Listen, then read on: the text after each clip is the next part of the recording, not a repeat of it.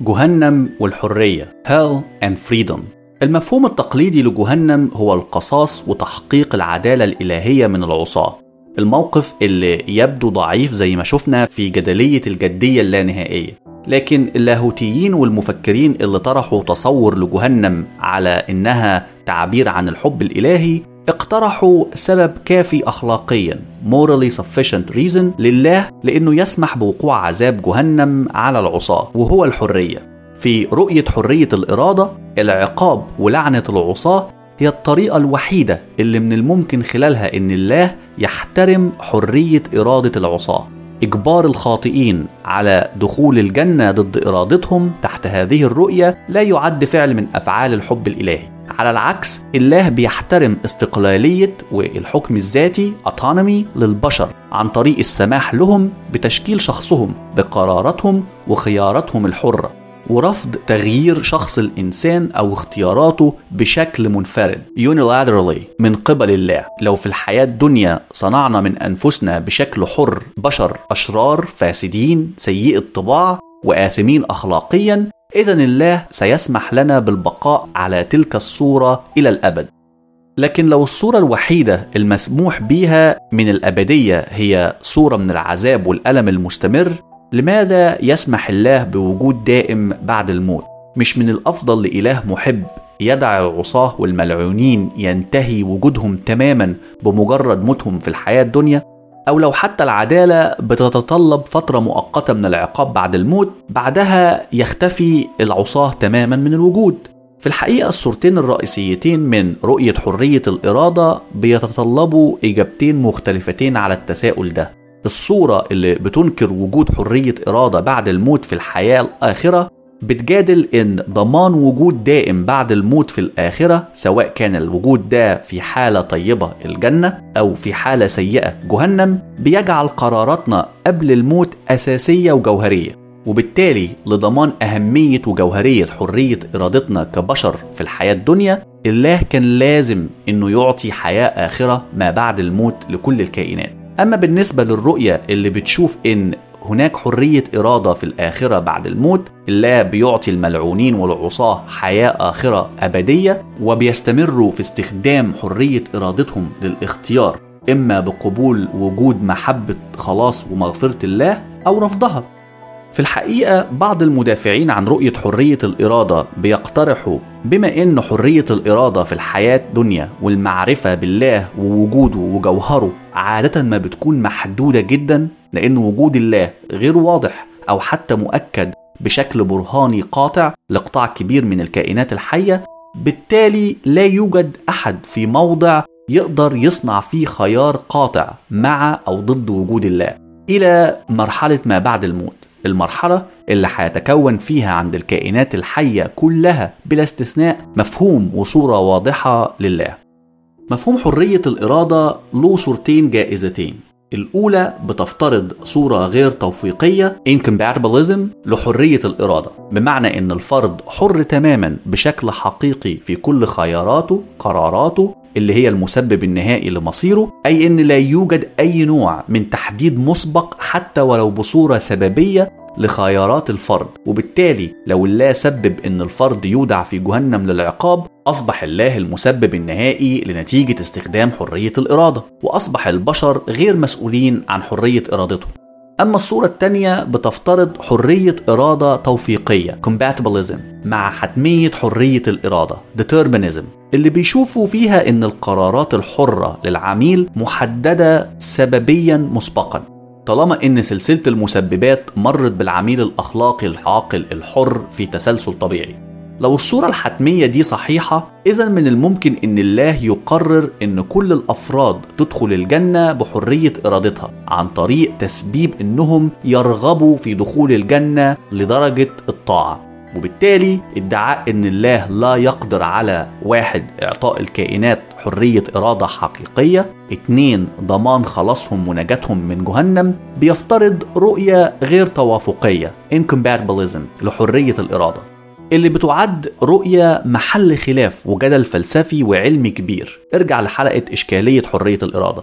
لكن حتى لو افترضنا قبول الوسط الفلسفي لصورة حتمية حرية الإرادة مش من الواضح إن كانت الرغبة في إعطاء البشر حرية إرادة في خياراتهم هيعطي الله سبب كافي أخلاقيا morally sufficient reason للعنتهم تعذيبهم في الآخرة.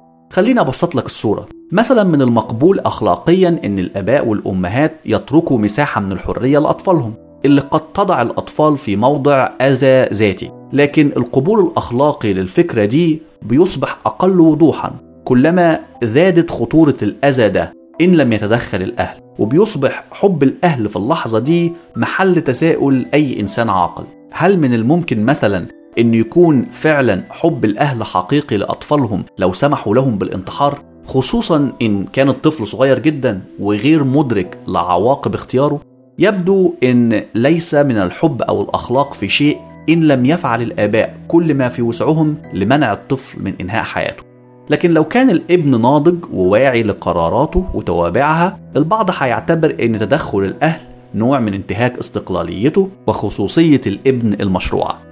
بنفس الصورة فكرة احترام الله لحرية إرادة البشر واستقلاليتهم في صنع قراراتهم يبدو إنها بتنظر للبشر على إنهم في صورة علائقيه مع الله شبيهة بعلاقة الأبناء بالأهل. وبالتالي اللي هيشوفوا إن البشر زي الأطفال في علاقتهم بالله بسبب الفجوة المعرفية الكبيرة بين معرفة وقدرة الله المتكاملة ومعرفة وقدرة البشر المحدودة في الغالب مش هيقتنعوا برؤية حرية الإرادة لتبرير عذاب جهنم. اعتراض آخر على رؤية حرية الإرادة بيركز على العلاقة ما بين حرية الإرادة والعقلانية rationality. الخيارات الحرة لو كان ليها أي قيمة لابد من تفسيرها عن طريق المنطق والعقل أي أن القرارات لابد أنها لا تكون عشوائية أو غير مسببة. الأفعال الحرة لابد أنها تكون فصائل من الأفعال العاقلة.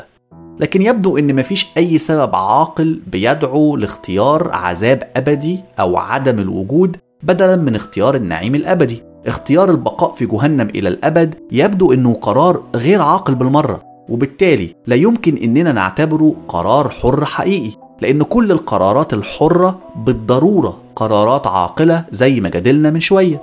المدافعين عن رؤية حرية الإرادة بيردوا على النقد ده بالتفريق ما بين الأسباب الموضوعية objective والأسباب الذاتية subjective.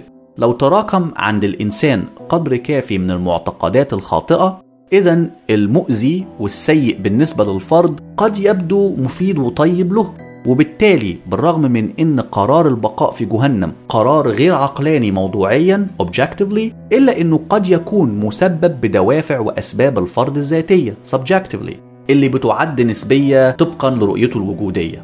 لكن حتى لو نجح الرد ده إلا إن ما زال في أسئلة مفتوحة عن قيمة حرية الإرادة في الحالة دي. هل فعلا بالنسبة للعميل الأخلاقي اعطائه القدرة لتدمير وجوده موضوعيا شيء جيد أم سيء؟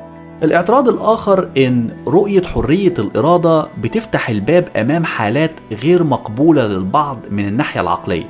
على سبيل المثال، لو الإنسان الهالك في الآخرة قرر إنه يستخدم حرية الإرادة طبقًا للرؤية دي في اختيار عدم الوجود على الإطلاق. يبدو إن الله من منطلق احترامه لحرية إرادة البشر لابد إنه يحقق له إرادته، إلا إذا كان هناك سبب منطقي لعدم تحقيقها. تحت التصور ده يبدو أن الفرد الهالك قد ينتهي به الحال للإبادة annihilation أو عدم الوجود. وجهنم في الحالة دي هتصبح في حالة فصل منطقي. disjunctive. في بعض الحالات هتشتمل على عذاب نفسي أبدي وفي بعض الحالات الأخرى هتبقى الإبادة. الأمر اللي هيشكل تناقض منطقي. زي ما أنت أكيد متصور أنصار الرؤية دي لابد أنهم يطرحوا أسباب منطقية من أجلها الله لن يستجيب لخيار الفرد ده. البعض اقترح إن الأرواح سولز خالدة في جوهرها intrinsically immortal أي إن بمجرد إن الله بيخلقها من غير الممكن تدميرها أو إفنائها حتى من قبل الله نفسه. معظم المؤمنين هيشوفوا إن الفكرة دي غير مقبولة لإنها بتقضي على فكرة كمال قدرة الله. الفيلسوفة الأمريكية المعاصرة إلينور ستامب في ورقة بحثية بعنوان جحيم دانتي نظرية أكوينتس الأخلاقية وحب الله Dante's Hell Aquinas Moral Theory and the Love of God نشرتها سنة 1986 اقترحت سبب آخر لعدم استجابة الله لرغبة الهالكين في الإبادة وهو إنها بتتعارض مع مبادئ الله الأخلاقية وجدلت إن طبقا لتوما الأكويني الكينونة being والخير goodness وجهين لعملة واحدة. وبالتالي اخلاقيا الله لن يدمر أي كائن إلا إن كان الفعل هيسبب قدر أكبر من الكينونة أو الخير. وبما إن إبادة نفس هتقلل من الكينونة دون تعويض أو إضافة أي كينونة أخرى للكون الله مرتبط اخلاقيا بإنه لا يقبل رغبة الهالك في إبادة كينونته. الفكرة دي تم نقدها بالتقليل من فكرة إن الله أولا وآخرا مهتم بالخير تجاه عباده وثانيا بالكينونة في الكون. وأخيرا الله قد يرفض إبادة الهالكين بدافع الأمل. قد يبدو لنا إن من الصواب التدخل لوقف محاولة انتحار شخص ناضج في حالة من الاكتئاب حاليا على أمل إنه هيكون قدامه فرصة في المستقبل للتعافي من الاكتئاب.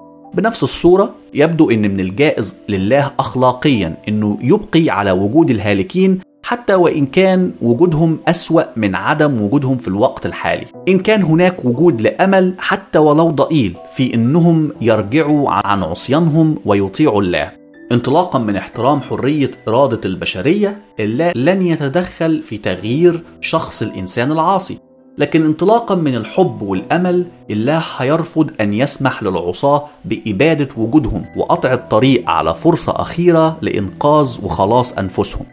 لكن الإشكالية في الفكرة دي إن لو الله جعل العصاة يستمروا في العذاب فقط على أمل جواز توبتهم اذا مفيش حد حتى الله نفسه هيكون متأكد إن كان العصاة هيستمروا في العذاب إلى الأبد. لأن ده جزء من فكرة الأمل. لو إن الله كان على علم في معرفته الوسطى ميدل نوليدج إن العاصي لن يطلب العفو ابدا بحرية إرادته اذا لا يوجد سبب كافي عند الله لإطالة عذابه إلى الأبد. بدافع أمل ملوش وجود. رؤية حرية الإرادة بتواجه معضلة حقيقية في أبدية جهنم.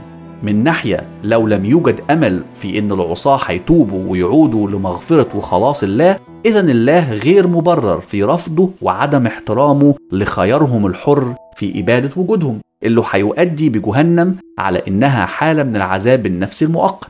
وعلى الجانب الآخر لو في أمل إن الفرد في جهنم قد يطلب مغفرة الله هيؤدي بجهنم لحالة من العذاب المؤقت لأن الله هيعفو عن الفرد ويدخله الجنة في نهاية الأمر. تحت الرؤية دي صورة جهنم أكثر أملا. ليست مكان للعقاب والعذاب الأبدي لكن مكان للعقاب والعلاج النفسي الطويل بهدف المصالحة النهائية مع الله. وبتصبح جهنم حالة مؤقتة بتقود الفرد في النهاية للجنة عن طريق تطهير شخصية الإنسان من العيوب والمساوئ اللي بتحجبه من الخلاص والنعيم الأبدي في وصال دائم مع الله.